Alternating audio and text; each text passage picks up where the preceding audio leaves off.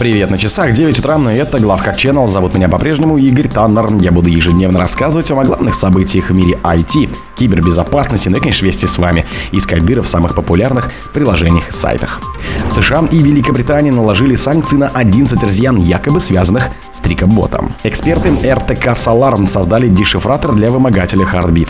Операторы майнинговый Malwarin атакуют инженеров и графических дизайнеров с мощным GPU. Apple выпустила экстренный патчи для двух уязвимостей нулевого дня. Для атаки на российские организации применяются утекшие исходники Бабука, Конти и Логбита. Mozilla назвала современный авто кошмаром с точки зрения конфиденциальности. Спонсор подкаста Глаз Бога. Глаз Бога это самый подробный и удобный бот пробива людей, их соцсетей и автомобилей в Телеграме. США и Великобритания наложили санкции на 11 россиян, якобы связанных с Трикоботом. США и Великобритания ввели санкции в отношении 11 граждан России, которые считают причастным к вымогательским операциям Трикбот и Конти. Напомню, что хак-группа Трикбот считается финансово мотивированной группировкой, которая известна в основном благодаря разработке одноименного банковского трояна Трикбот. С годами Трикбот эволюционировал из классического банкера, предназначенного для кражи средств с банковских счетов, до многофункционального дропера, который распространяет другие угрозы, от майнеров и шифровальщиков до инфостиллеров.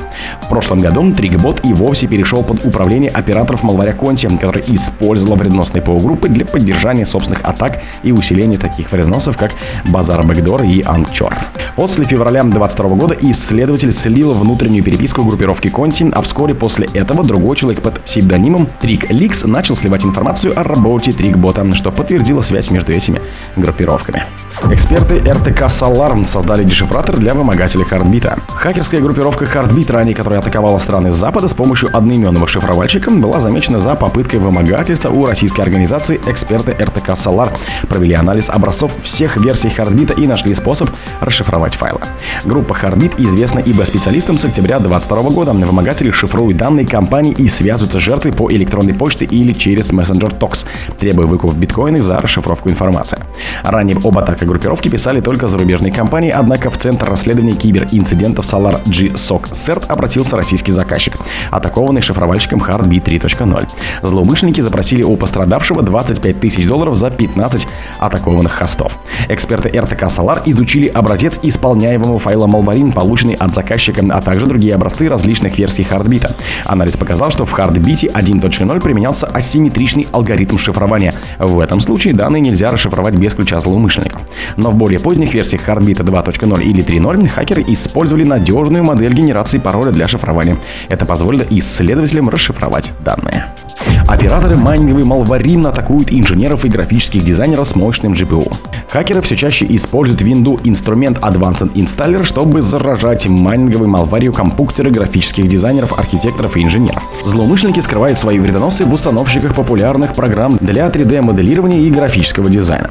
Эксперты Кискатала, заметившие эту тенденцию, сообщают, что атаки в основном направлены на франкоязычных пользователей. Так большинство жертв находится во Франции и Швейцарии. Также заметное количество заражений отмечается в США, Канаде, Германии, Алжире и Сингапуре. Судя по всему, хакеры рекламируют зараженные ПО, используя методы черного SEO. И на деле такой пиратский софт оказывается заражен троянами удаленного доступа RAT и полезными нагрузками майнеров. По мнению экспертов, злоумышленники сосредотачивают свои усилия на конкретных целях, поскольку графические дизайнеры, аниматоры и так далее чаще используют компьютеры с мощным графическим процессором, то есть майнинг на их машинах будет более выгодно. Apple выпустила экстренные патчи для двух уязвимостей нулевого дня.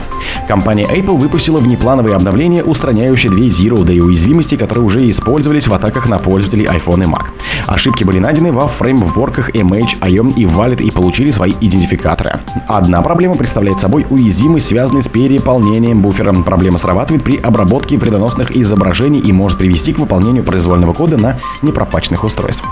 Другая же проблема связана с валидацией. Ее можно эксплуатировать при помощи вредоносных вложений, что также позволит добиться выполнения произвольного кода на целевых устройствах.